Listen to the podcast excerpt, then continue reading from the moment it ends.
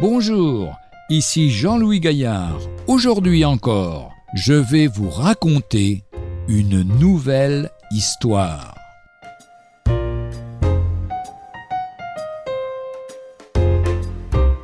Plus vite au but. Au soir de sa vie, un croyant qui avait fidèlement observé le jour du repos affirmait qu'on accomplissait plus de besogne en 6 jours de travail, suivis d'une journée de repos, qu'en 7 jours d'une activité ininterrompue. C'est certainement vrai, et le témoignage suivant vient démontrer cette affirmation. Au siècle dernier, un pionnier américain des États du Sud s'engagea à la tête d'une caravane dans des régions désertiques en direction de la côte ouest. Ceci se passait bien avant la construction de la ligne de chemin de fer reliant l'Atlantique au Pacifique.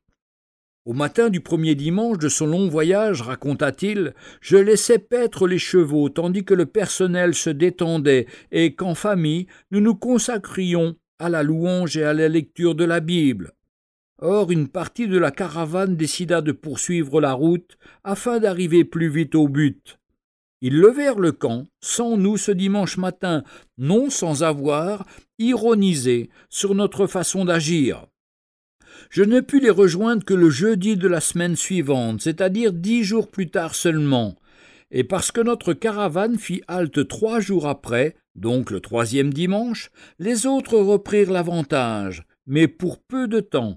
Déjà le mardi, nous les avions rattrapés. Dès lors, nous eûmes toujours de l'avance sur eux. L'écart se creusait au fil des jours.